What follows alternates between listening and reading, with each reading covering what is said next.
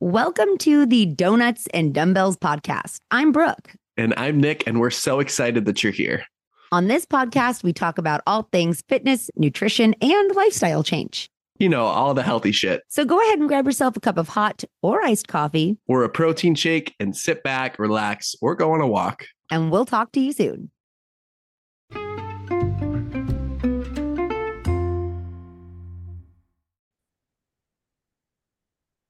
Hello, Nick. How are you doing? I beat you to the punch today. You did beat me to the punch. How are you today?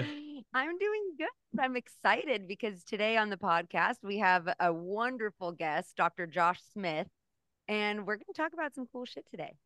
Yeah, our first guest. Super excited. Uh, Brooke and I were lucky enough to have the privilege to uh, see Josh speak at the Inner Circle retreat. And let me tell you, Josh's speech like blew my mind. I'm still thinking about uh-huh. it almost a year later.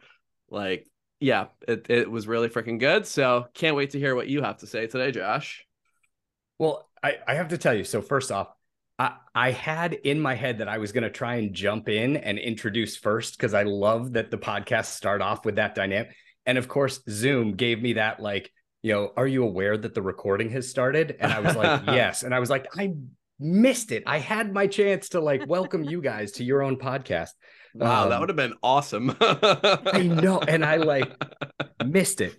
Um, but also, I don't know that even though I've listened to all your podcasts, it had not dawned on me that I was your first guest.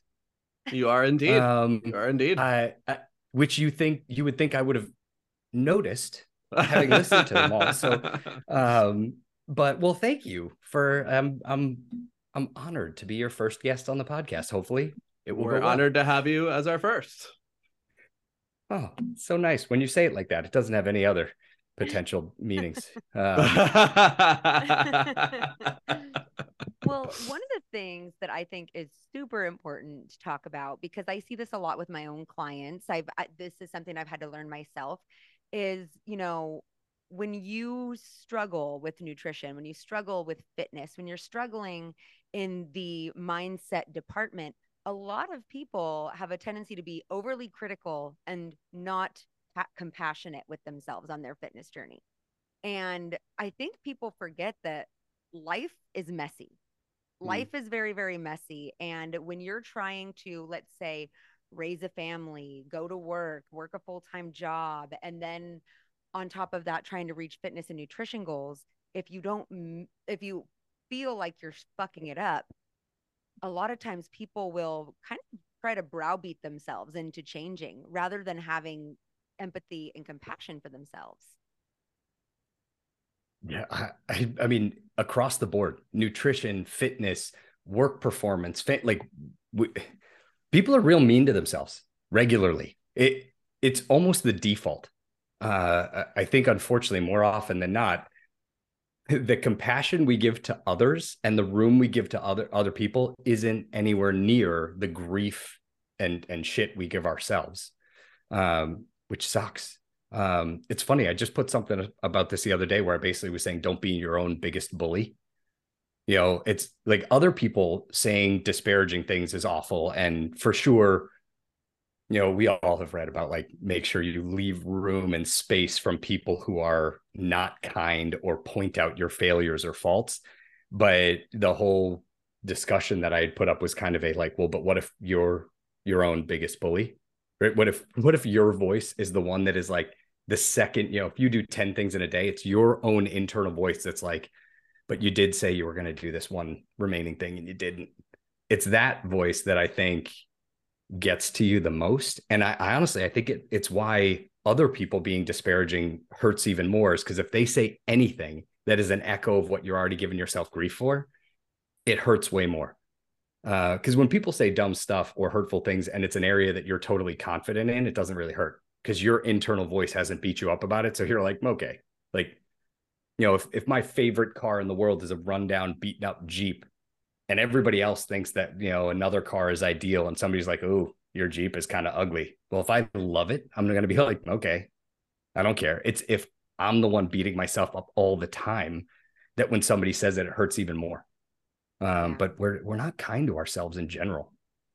Yeah. And I think that it takes a lot of practice and a lot of skill to be able to develop that compassion for ourselves because, you know, I see this with clients and shit, I've, I still every once in a while do it to myself where, you know, oh, well, you should be tracking more accurately or you should be making sure that you're doing cardio. You should be doing this, even though like I'm doing other wonderful things. It's almost as if that one negative thing pulls you away from all of the positive things that you're doing.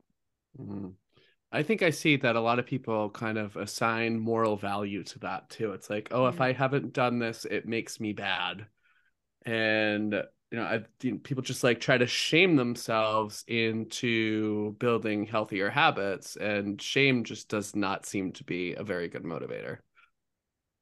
No, shame, guilt, it you know, it just piles on and it's why it can take like a little tiny thing and and let it almost explode or expand um and i think with with food right i mean i think we've all talked about like binary thinking and all or nothing or good or bad or success or failure but the problem with that and i think brooke and i might have talked about this at one point but you know uh, is if you decide you want to like give up sugar or just candy if i decided you know, yesterday, I want to give up candy.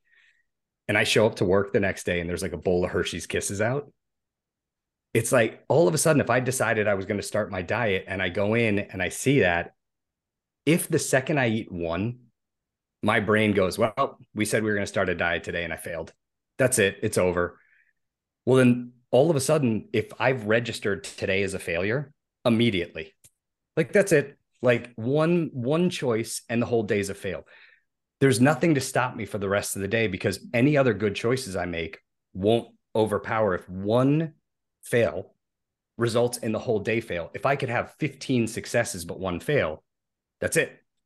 Like then what's going to happen is my brain goes, well, I failed today, so I guess I'll try again tomorrow.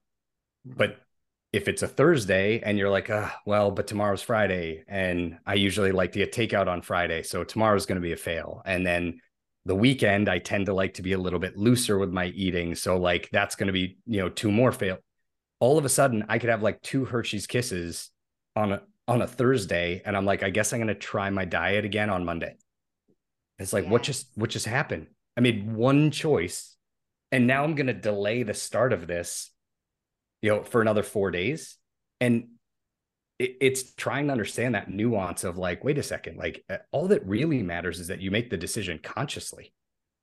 Yeah. Right? Well, and then you spend that four days like anxious.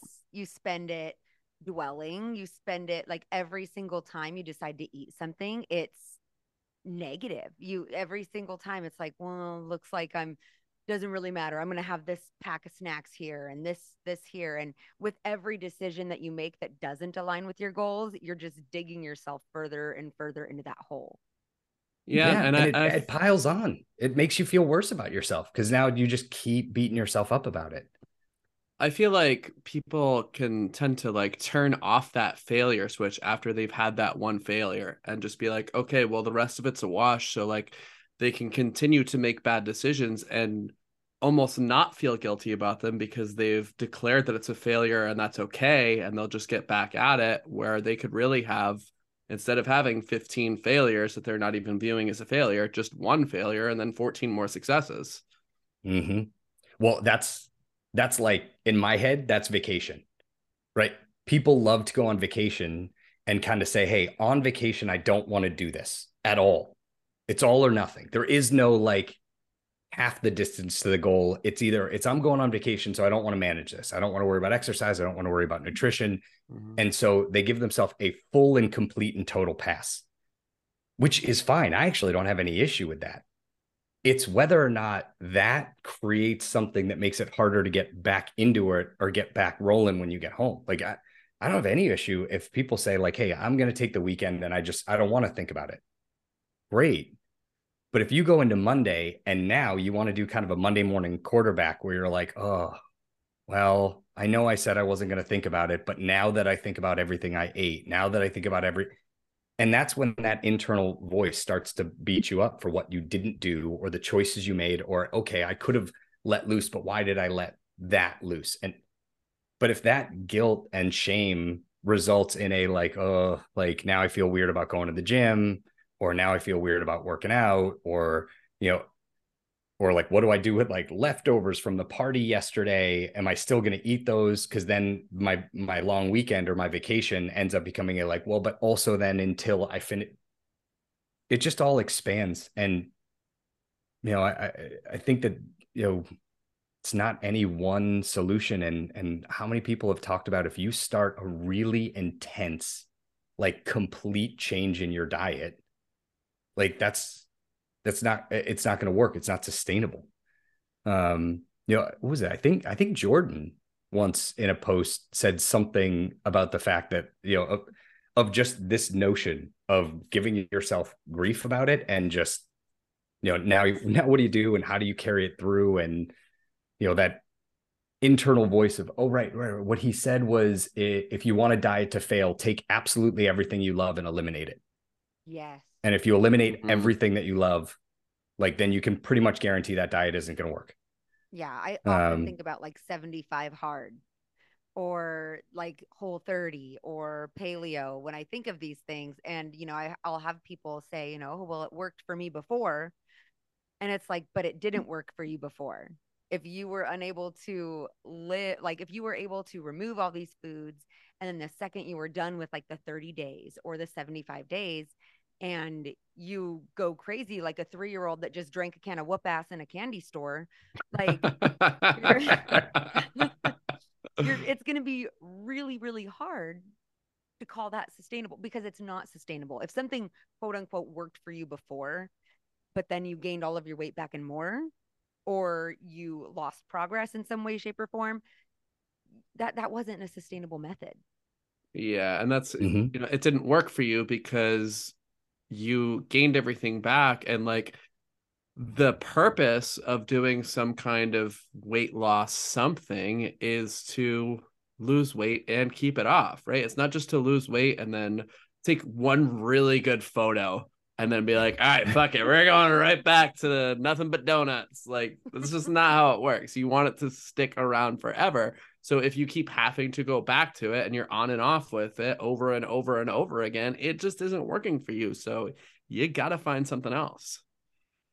Yeah. And the funny thing is, I think the reason that kind of mental health and psychology and fitness, nutrition, lifestyle, the reason there's such an overlap is because all of these same concepts that help with fitness apply to life.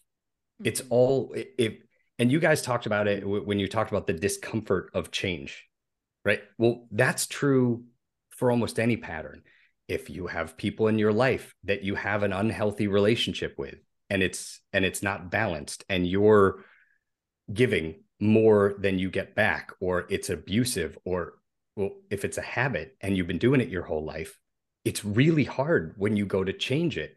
Because like anything, it's easier to default to what you know and what's familiar.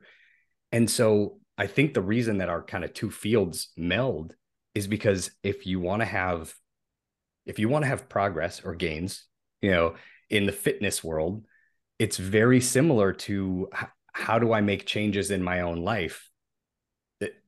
And if I can't do one, I'm not going to be able to do the other.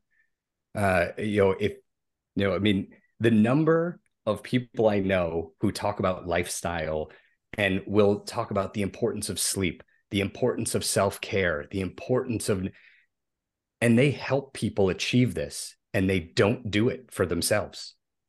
And mm-hmm. it's, it, it's so interesting when you see that and then you hear certain people or public figures or fitness professionals who will say, you know, when I finally got my career off the ground, I was I had more clients, I was helping people, I was I was in the worst shape of my life.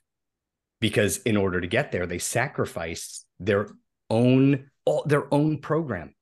They weren't balancing their own program, and I think with with guilt, with kind of being your own bully, you know, and uh, the the way that I picture that is, I tell people all the time, all of these things in your life, guilt, anxiety, stress, picture them for a minute like a real person like a real person that you've grown up with that follows you around all the time.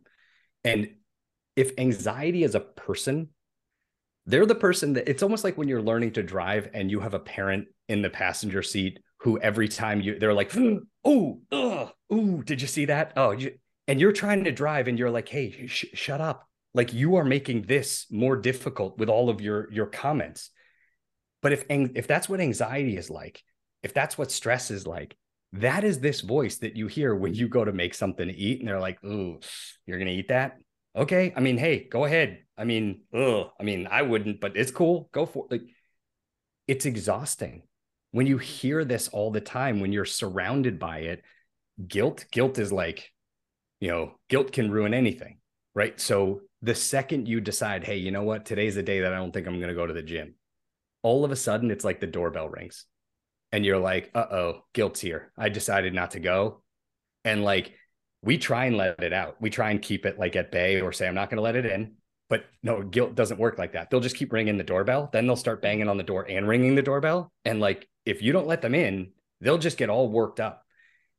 And so they come in and they just kind of look at you and you're like, you know what? I need a night off. I'm going to eat something. I'm going to watch a show. And you go to sit down and guilt's just sitting there looking at you like, oh, okay. Ugh, this is what you're doing. All right. No, enjoy yourself. Try and have a good time. And you're like, ugh, now I can't. I can't like, and what ends up happening is that all of these characters, you know, they mess with you. So guilt, by the way, some guilt can be healthy if it's your if it's your own internal system telling you you, you know that you should be doing something differently or for your own value system great when somebody sends guilt that's the worst right mm-hmm. that that's kind of like when there's a knock at the door and you're like who's here and you open it and guilt's there and it's like you know in the form of a text message from like a parent that's like hey did you call your grandma and you're like oh man you sent guilt to my house like I was totally fine. You get one text message that's like, hey, did you see this? Did you respond to that email? And now guilt's with you and it's going to ruin your night. Like all of a sudden, if like watching TV and having something to eat is like an A, if guilt's there, it bumps it immediately down to like a B, B minus. And that's where when you have anxiety and guilt and they're just kind of saying all sorts of mean shit, it's exhausting. It and it takes a lot of work it takes a lot of work to learn how to say like because with with guilt if you appease it well that doesn't always that that will shut them up same with anxiety you know if anxiety is like hey have you checked your email you should before you go to bed you should check your work email just i mean i don't know you don't want to build up and you're like shut up i'm going to bed and it's like i mean just maybe just check it real quick we make anxiety go away by saying fine i will check my email will that shut you up and they go, Hey, no, you don't have to. But I mean, yeah. But then you check your email. And if there's something that says, like, Hey, we need you to do this training by Friday, anxiety just kicks back up again and is like, I mean, maybe we should just do it now. And you're like, No, I only checked my email to make you shut up. And now you won't leave me alone about the training. And then you're trying to fall asleep and they're like, I don't know when we're going to get that done. Uh, and they said Friday. And now all of a sudden you can't sleep and god forbid you have sleep anxiety that's that's like having somebody lay down in bed next to you and be like do you think you're going to fall asleep tonight or is it going to be a bad night again and you're like why the fuck did you say that like why would you do that you know and they're mm-hmm. like i know i know it's just last night we couldn't stop thinking about the fact that we had to like get ready for this weekend and that we have to return that and then we have to and you're like hey hey why are you bringing that up again? Like and, and it's like well now i'm not going to sleep. Like now you're just listing off all the stuff that i have to do. The, the trick whether it's self-deprecating whether it's beating yourself up is learning to like acknowledge it. Guilt anxiety when it shows up and says hey like are you feeling badly that we didn't go to the go to the gym today? It's like yeah okay that's it but then stop talking to guilt like just like at that point it's like i have to acknowledge it and then not get into a debate because i can't win and unfortunately when you cave to guilt like you're very often met wherever you go by resentment and anger right so like if if I have a good friend who calls me and says, "Hey, can you come out tonight?" and I'm like, "No, I really can't." And then guilt shows up and says like, "You should go. You should definitely go. Like, uh, you you've been to the gym twice this week. Like, eh, you should go." And if I'm like, "Fine." To get you to shut up, I'll go. But if I show up at a restaurant and then my friends invited six other people, they've been there for an hour, they're all having a great time. My friend's in the best mood they've ever been. Sure, guilt goes away. Now resentment follows me around all night, going, I can't fucking believe we came here. This is ridiculous. we didn't need to do this. Yeah. So it's learning to identify those characters and figure out a way to say, hold on, like I can't think with all this noise. I can't think with like six different people arguing about what I should or shouldn't do, especially if I appease one, the other one criticizes me. That that doesn't help with progress. That just makes you feel exhausted all the time. Yeah, most definitely. Yeah, you kind of have like all these internal voices, right? And no matter what, you if you appease one, another one's going to kick in and give you shit about something else. So mm-hmm. like as much as you can try and shut those out, like you can try. Um it, it may not work all the time. Sometimes it will, and that's awesome. And sometimes it won't. And that's just it's just part of life, right? Like we all have emotions, we all have shitty feelings sometimes and acknowledging and respecting the fact that you are a human and you are going to have shitty feelings and you could just kind of move on from that when you feel in a different mood great yeah you you can't ignore those characters if you ignore no. them they just get louder yeah like uh, it, it's really just kind of learning to say right like how do i validate it? Acknowledge like mm. where it's coming from and then figure out a way to move on. And when we when we put ourselves in, in this mode where it's really just either all success or it's not. Like well how does that set anyone up for success? Because uh, you know, like you were saying before like life is messy and busy and stuff is going to happen and if you don't build in any wiggle room right you don't want to build in all of the room and be like ah okay well my goal to, is to to exercise anywhere from zero to five times this week okay well that's too big a range but if you say, well, if I do anything less than four times, it's a fail. Well, then it just piles on. And it's it's not fun, right? It ends up meaning that we're constantly looking backwards and giving us giving ourselves grief for what we didn't do. Um I saw a post recently and I'm oh man, I'm gonna I'm gonna mess it up, but it it was basically saying like, you know, if right now you're upset that you didn't start whatever it is that you whatever goal you have that you didn't start a year ago and you're like oh i said a year ago i was to start doing this. And it was basically saying don't worry about the fact that you didn't start it a year ago. Try and make sure that a year from now you're not looking back going i wish i started a year ago and i just like that that perspective was like right you, you you know you made whatever choices you made to get where you are. And if we focus on how you got here and not what i need to do to move forward like that's just beating yourself up. And how much time do you want to spend beating yourself up about the only parts you can't you can address or fix? Yeah. And i think the key to stop beating yourself up and you can correct me if i'm wrong is to learn how to develop self-compassion yep and so with that when someone is beating themselves up and they're trying to have self-compassion are there any practices or anything that you know of josh that can help that Well, I wish there was like an easy, like, this is one thing that works for everybody. I think, unfortunately, it's different for everyone. Um, you know, uh, I, I mean, I think there's the, there's that age old saying or phrase of like, try and start treating yourself like you would your best friend. Mm-hmm. Yeah. I think sometimes it, right. And the way that I think of that is like very, very, like kind of, I don't know, logistically or like realistically if your best friend called and said, I had all this stuff that I planned on doing this week and I got like half of it done, you would never be like, that sucks. Uh, you are lazy and you really fucked that up. Like, n- never. You would never just say to your friend, like, oh, yeah, oh, that's gross. It, you would say, like, ah, I'm sorry. I'm glad that you at least got something done. And you would be positive towards them. So it's trying to put it in that like it's trying to put there's certain things in that category of how do I recognize when I'm doing it? How do I recognize when I'm giving myself grief for what I haven't done? And it really is different. Some people will will talk about, oh, when I catch myself having a negative thought, I have to think two positive thoughts. Okay, that works for some people. For some people, that's infuriating, right? I mean, it's like when you listen to a meditation and they're kind of like, you know, like breathe in strength, and and breathe out your worries and it's like what does that mean like how do i breathe out my worries like did i miss that class like if that's all i had to do and just be like oh man i'm feeling stressed oh my god i forgot to breathe out my stress okay, I'm good now.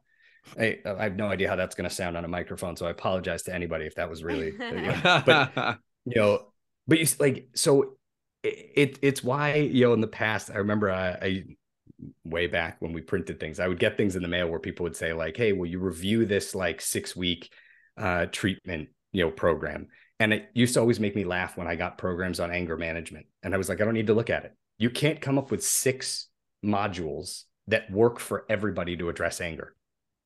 It's never going to work. Everybody's frustration. Like you tell one person to journal, it's going to help them. You tell another person to journal, and it's going to make them lose their mind.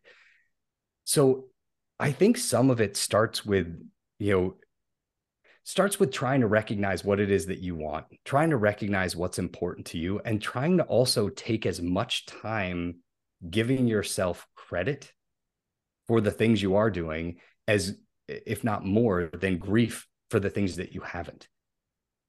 Or make sure you're not spending all of your time kind of ruminating on what you didn't do. Like you want to spend a certain amount of time saying okay i didn't do that.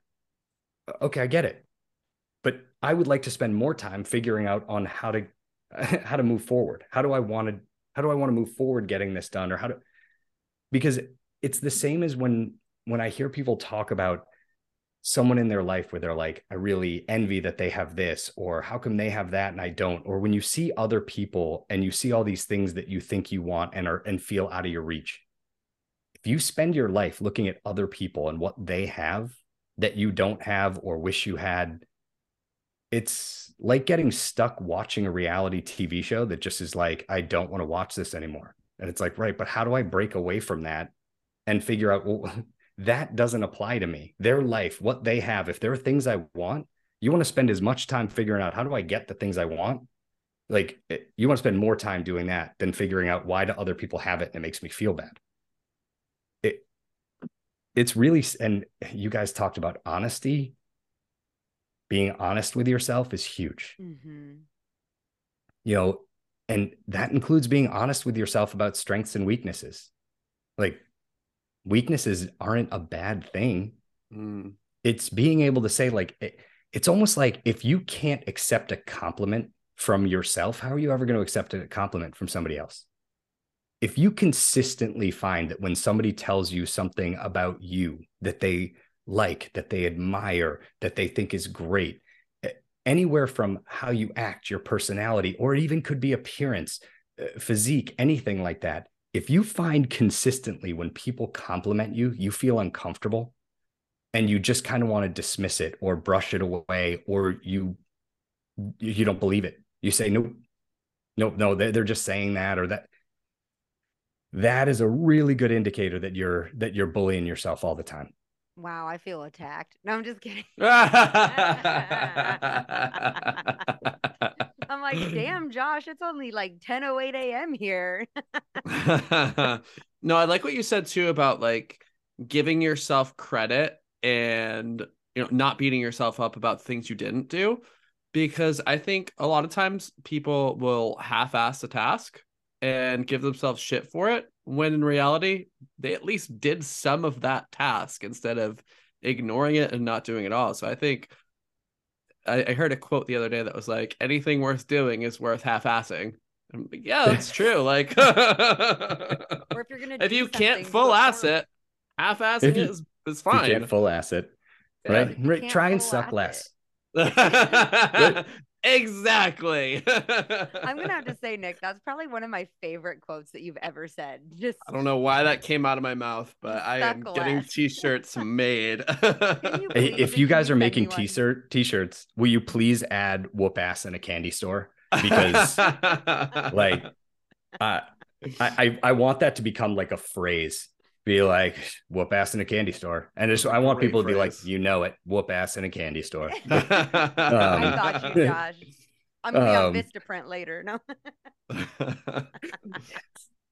It, no it's i don't know. I mean so much of what we go through day to day is um is about managing your own you know resources. And it's a constant battle of kind of what what drains my resources and what kind of bolsters my resources. And very often we just kind of say like oh well i only have so much like of my own internal battery available right now. And you know where am i going to put it? How do i like and the way i think about exercise for some people is you know if you're imagine if you know i'm sure you guys may have or may not have heard i'm obsessed with this old battery analogy but i won't bore you with the entirety of it but the basis of it is if you imagine that you have your own internal battery no different than a phone you know and life is essentially like all of the apps on there right? You have a finance app you have a parenting app you have a work app you have like that's what drains your battery. And it drains it in differing levels and they open up at different times. And everything both expends or charges battery. And so with exercise i think one of the things in that whole category being honest with yourself it's knowing what what does everything take? And and then what do you what do you need in reverse right? So for me in another lifetime when i was in grad school uh, i would say i needed 15% battery to get to the gym. If i had under that i couldn't do it you know it's almost like when your phone doesn't have enough memory and you're like hey download this. And it checks first to see if there's enough memory. And if there isn't it just says no we won't download it. It's all or nothing. It doesn't download 90% of it. It just says nope can't do that. If I was under 15%, I couldn't get to the gym. So if I was at 15% or more, I could get to the gym and I would get back, I don't know, maybe like 20, 25% if I was lucky. So it was only a net gain of like 5%. But if I got home and I was at 10% battery, I like couldn't do it. I would walk, I would procrastinate. I'd walk around, I'd get ready for the gym. I'd put all my stuff together for the, and then I would just continue to walk around the apartment. And I'd be like, well, I'll put my dishes away and I'll look. And my, then my guilt app would open up and say, like, how come you're not going? How come you haven't left for the gym yet? And now my battery is draining and I'm getting further from being able to get to the gym. Instead, it's learning to say, hey, I'm at, I'm at, I'm at 12% battery. I can't get to the gym unless I'm at 15. So I need to know what is an what's an activity that charges my battery 3%. Instead of focusing on how come I'm not doing it? Why didn't I get there? I have to say, hey, uh, this is what my budget is. I need 3%. If I can if I can know what is my 3% activity and hit 15%, now I can go. But if I just start berating myself instead of saying, "Hey, I'm tired. I'm exhausted. It was a rough day." I don't have the battery. Well, that's when people start to criticize themselves or give themselves grief instead of saying, right, but then what do I need for a 5% charge? You know, is that making myself a coffee? Is that like, you know, like taking a walk? Is that going for, you know, whatever it is, it's knowing like, I'm not, nothing's wrong with me. I haven't done anything bad. You know, when I was, I remember in grad school, the gym that I went to, uh, it was in like a strip mall, and at the end of the strip mall, uh, there was a, like a little convenience store that like they turned into a big giant grocery store, and so it messed with parking. And all of a sudden, parking at the gym was miserable. Like every time I went, there were like there was no spots, and people would like block. I didn't have that framework at the time. I just stopped going to the gym because my algorithm got messed up. It used to take 15% to get there to get a 20% or to 25% payout. All of a sudden, it was costing 20 to 25% battery to just go to the gym. So I was going and it would be a net loss. And the worst was if I went there, drove around for 20 minutes, couldn't find parking, got so frustrated, went home. Now I used all of my remaining battery and I didn't get any back. And so I just stopped going and I didn't know why. And then that brings up guilt and then shame and that like that just gets you further from that goal. It took me a little while to figure out oh it's because before i could go whenever i wanted. I didn't have to think about what time of day it was like and that changed. So i had to figure out a new system because i had to be honest about that battery that algorithm or it doesn't work mm, I think sometimes people don't realize those changes are taking place. Like perfect example, you didn't realize that that was consuming so much of your battery and it's great that you like took that time however however long it took to evaluate oh shit this is what's mm-hmm. draining my battery and like figuring out what changes you needed to make to be able to actually get to the gym whether that's going to a new gym or whatever the case may be and i think people need to do a little bit more of that like introspection of like why is it so hard for me to do something that used to not really be that hard Yeah, Mhm. for sure. And that comes back to compassion, right? Because if Yeah. all of a sudden I stop going to the gym and my assumption is what's wrong with me, Hmm. Nothing changed. I just stopped being able to go. What's wrong with me? How awful am I? That's not going to get me to go. It took saying, hey, wait, this is weird. I had been doing this consistently for a while. What changed? And saying, okay, well, if you look at it from the battery perspective and say, why is this taking me more battery? Or why do I have less battery? Well, now you're not blaming yourself. You're saying, hey, just from a logistics standpoint, what do I need to change or alter to get it done? Mm. And I, I, Nick, in one of them, I swear, in one of the podcasts, you had mentioned at times taking a client to the gym. Uh, or am I making that up? I have Brooke taken a that? client to the gym a couple times. Okay. Uh, that might have been So- Brooke, actually. I know she does that. Okay. now and then. So it was, I think for a lot of people, if you haven't been in the gym in a while, that first time going to the gym takes a massive battery because Mm. your anxiety app is open, your Yep. stress app is open, your shame app is open, your guilt like and I think I may have even said this to both of you at the at the retreat, right? Like the second you walk in the gym, the brain naturally seeks out the last time you exercised, any exercise, any body composition, any, and it will find whenever you are the best at that one thing. And it doesn't matter what the details are. So if I haven't stepped foot in the gym in 15 years and I go in and I go to d- do a deadlift and I'm like, okay, well, it's the bar and and just 10 pound weights on each side, only because I can't pick the bar up off the ground. So I'm only using those weights so it's not directly on the floor my brain is going to go back to what was the most I could deadlift in my lifetime and how do I compare to that? And immediately I'm going to give myself grief. Now it doesn't matter if that was 25 years ago and I doesn't matter if I was in different shape, doesn't matter if if I've had an injury since then, doesn't matter. Nope. The brain just says, here's where I am now and here's where I should be without any other context or data. It's mean and it's unrealistic. Mhm. Like before I had kids, I worked out a lot more. I had more time. You know, I don't now. It's changed. Mm. So if you don't change those expectations, then like, and so I tell people all the time if they're having trouble going to the gym, go every single day. Don't work out. You pay walk for the the gym 24 7. Like go in, go get a smoothie. Like use use the sauna, use the steam room. Like I don't care. Like I, I worked with somebody years ago. You couldn't leave your stuff overnight, you know, but you could come in and get a locker. And he had like three roommates and he hated the routine in the morning. And I was like, well, so leave the house, go to the gym. Like use their shower, use all their stuff, leave everything there, go to work. At the end of the day, go back to the gym, shower there, change there. If you want to watch TV, sit in the lounge and watch TV. If you want to walk on a treadmill and watch TV, like use it, use it all the time. And he had to do that for weeks to get over his own hang up about going to the gym and not working out. yeah. Once he got over that and was like, right, I don't have fear of going to the gym because I've gotten rid of my expectation of what does that mean or entail. All of a sudden, he was like, actually, I'm now working out more, or I'm at least walking, or I'm at least like, because he'd be like, yeah, I went to the gym and I didn't want to work out, but I didn't want to go home. So I sat on a recumbent bike and I watched a half hour show. And that was not because that was his plan. It was because he finally felt comfortable enough to go there without any shame, guilt, or expectation.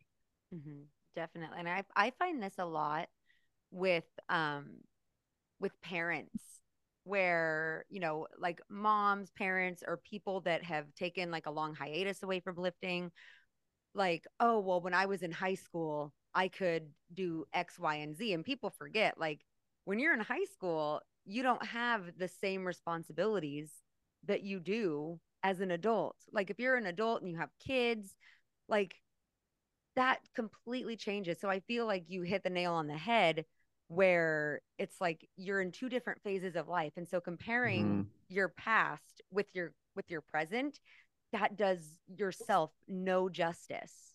And mm-hmm. not only that, it's like your body is physiologically very different from yes. when you're 35 versus when you're 18, especially if you're a woman like and have had a baby and your body your body changes a lot after having a baby.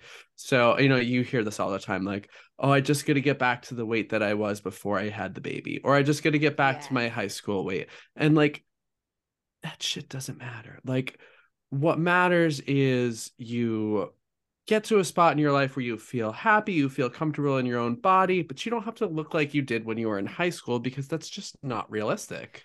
And I like to tell people like when you were in high school, you were a child. Mm-hmm. That's something that I think a lot of people don't um, register is like when you're looking at pictures of your 16, 17, 18 year old self, like you're a kid you're not going to like if you're a full grown adult you're not going to look like a kid so it's learning no. to accept and have compassion for where you're at and move forward in a way that is a lot more productive Listen, I had hair down to my shoulders in high school, so I definitely don't want to look like that now.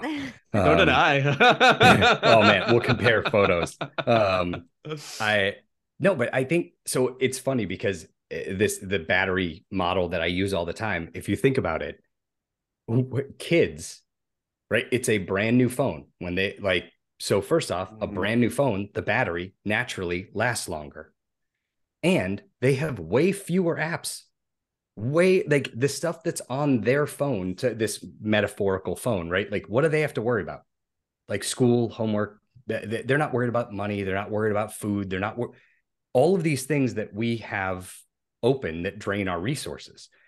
So, yeah, you have all the time in the world, you know, and your battery seems to last forever. The older you get, the more you add to that.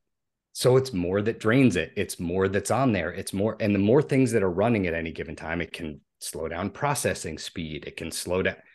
So when people are like, oh, I just don't know how to fit it, it's because most adults budget their battery every day. It's it's why with parenting, I like I had my own aha moment years ago. You know, the phrase "don't cry over spilled milk." We talk about that like it's about kids. It, it's not. It's about us, right? Kids wouldn't cry if we didn't get upset. Well, why do we get upset? We get upset because if I've budgeted 20% battery to get my kids up, dressed, fed, and off to school, the second one of them spills something, all of a sudden I now need 25 or 30% battery and I didn't budget for that. So if that threatens my whole day, I'm going to be pissed and I'm not going to react well. And that's like, but on a Saturday, if I have all the time in the world, same thing, same spill, I'm not going to overreact. You know, my kid spills something, I'm going to go, wait, hey, no big deal. We'll clean it up. Like, uh, you don't need to be upset. And then we start to give ourselves grief of how come I can't respond like that every time? how come I got mad on a Wednesday when my kid spilled something, but on a Saturday, I responded like the parent I wish I was all the time? Well, because I had more battery available and my day was not budgeted for 100% of my battery for the like I had more wiggle room. So I don't get that upset with a 10% swing. There's more on your plate, there's more to do and it's the honesty comes down to acknowledging that and being able to say like right if i really look at my battery what drains my battery what charges my battery you know what are the apps i can close what are the apps i can't close i mean that's when i talk to people of chronic illness chronic pain anything like that or any chronic condition we could consider parenting a chronic condition right that's like like having that app open all the time you can't close it you can't delete it and it drains your battery in a varying level so you know people who have any sort of chronic medical, you know, or mental health condition, we've all had those days where you wake up in the morning, you check your battery and you're like 80%. That's not bad. Like I can make it through my day at 80%. And by the end of breakfast, you look down at your phone and you're like 45%. What the I didn't even do anything today. And at 45%, I can't make it through my day. And now it's this like, how do I recharge and what do I cancel and what you know, it, it's important to keep those things in mind and I think for a lot of people, if you're trying to figure out motivation, it's one, don't give yourself grief when you don't have enough battery. Right? Beating yourself up about it doesn't help. And you can't have every single item on your to do list be over a certain battery percentage. You almost need to know hey, if I don't have enough battery, if I'm under that 15% and I need 5%, what gets me 5%? You need to know what gets you 5%, what gets you 10%, what gets you 20%. And you need to take a look at the people and things in your life that are constant drains and ask yourself if they need to be there. And if you've been used to donating a percentage of your battery to somebody in your life daily, weekly, if they if it's not a necessity and it's just because you used to have the capacity, it's learning to be able to say, yeah, like on a tough week or a tough day, I can't accommodate that person. Mm-hmm. Like I can't just keep giving my battery out to everybody else because then there's nothing left.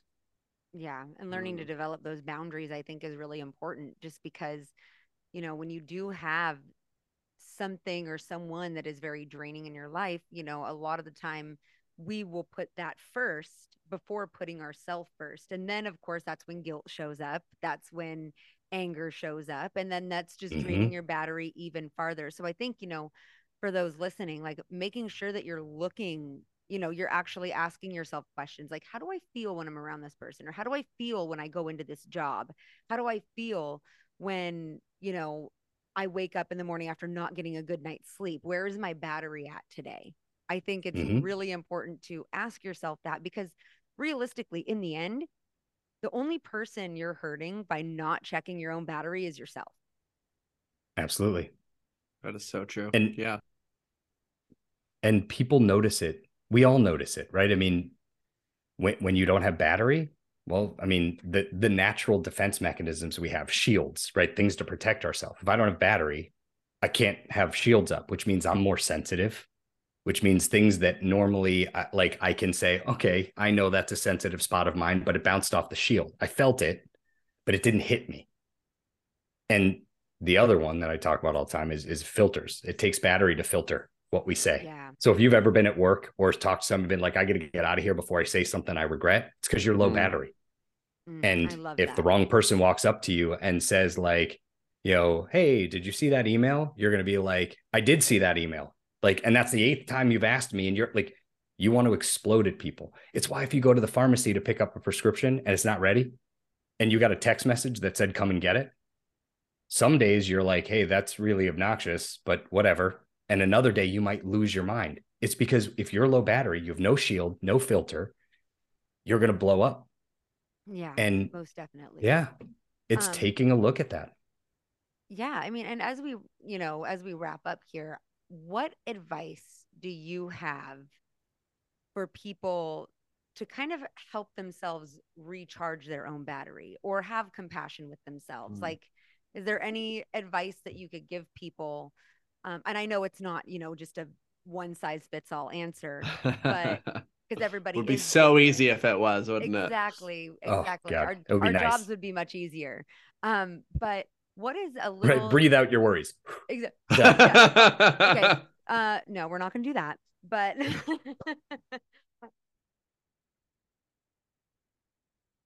my internet just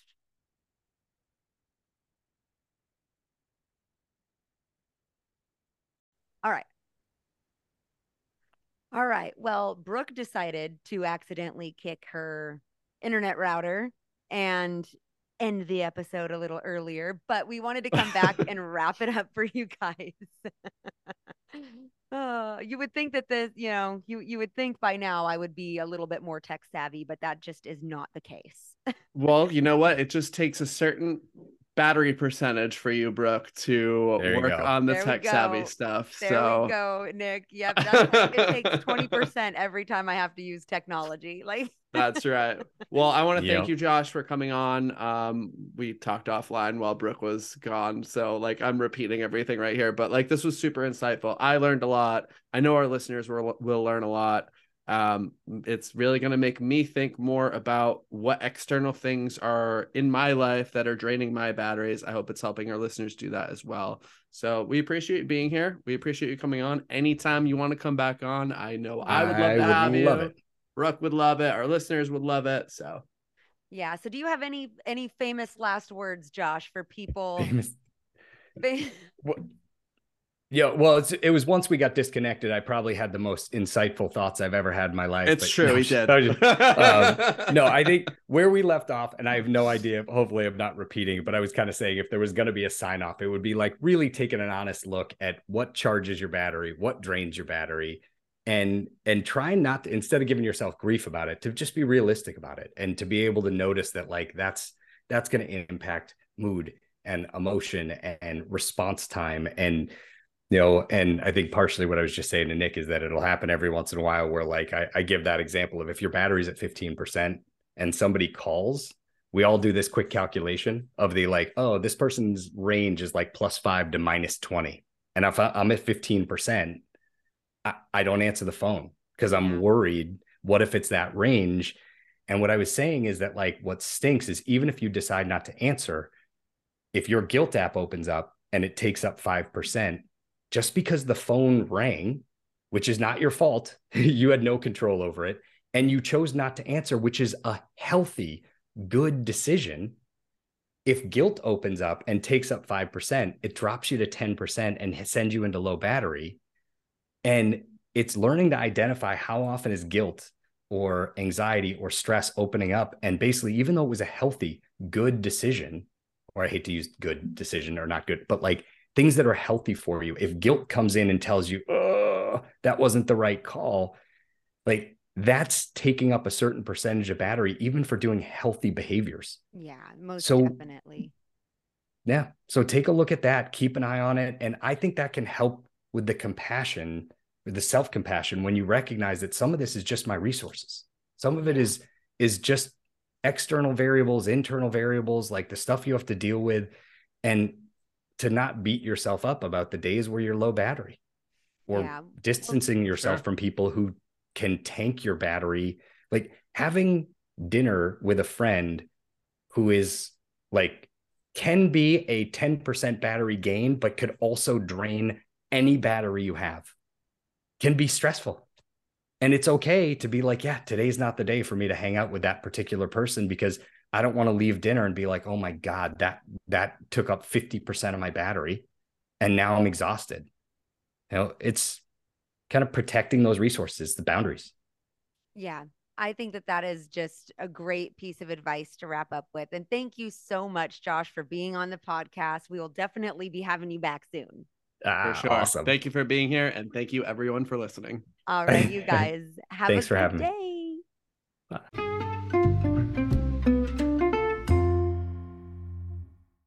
Thank you so much for listening to this episode of the Donuts and Dumbbells podcast. We appreciate you taking time out of your very busy day to join us. And if you'd be so kind as to leave us a review, it helps us reach more people looking to improve their health and fitness. Until next time, we'll talk to you soon.